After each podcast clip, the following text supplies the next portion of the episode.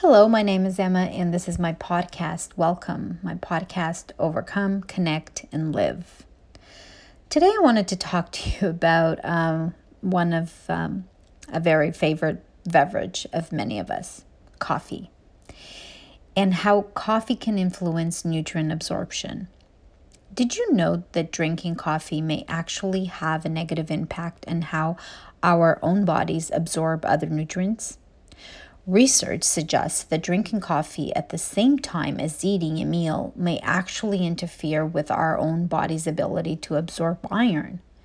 And iron is an important mineral because it helps to transport oxygen to all of our body cells so that they can function. And this is quite relevant to us, especially for women, because iron deficiency is very common, common in especially in us women.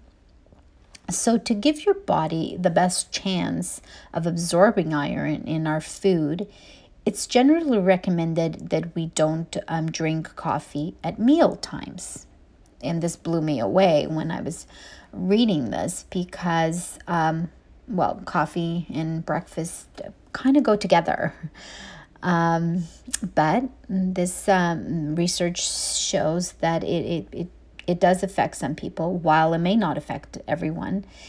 If um, you are someone who already has a low iron levels, coffee's effect on nutrient absorption is something that you should be aware of.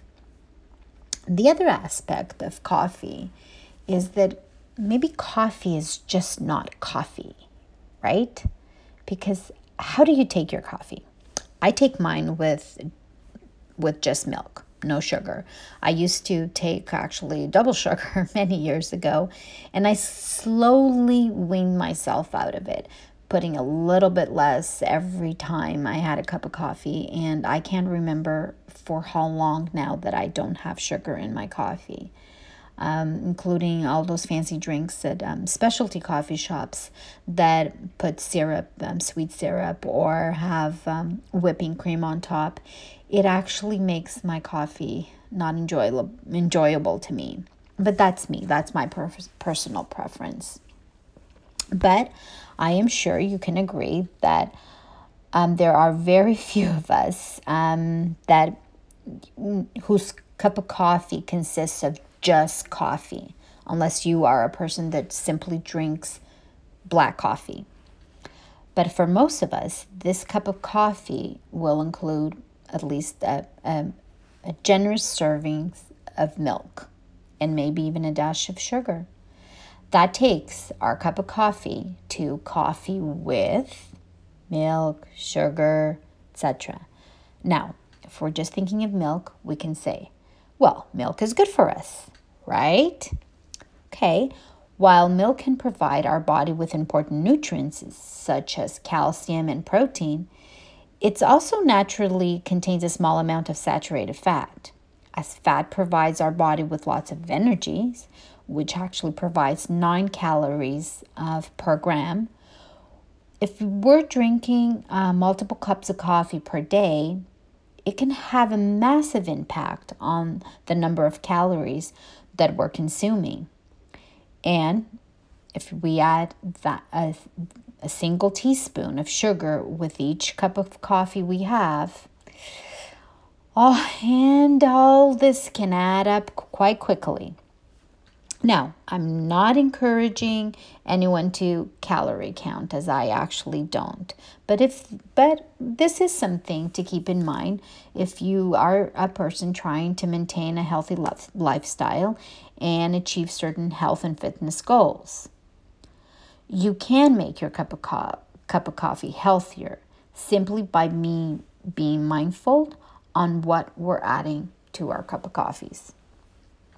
Now, like all things, coffee is something that can be of benefit when consumed in the right amounts.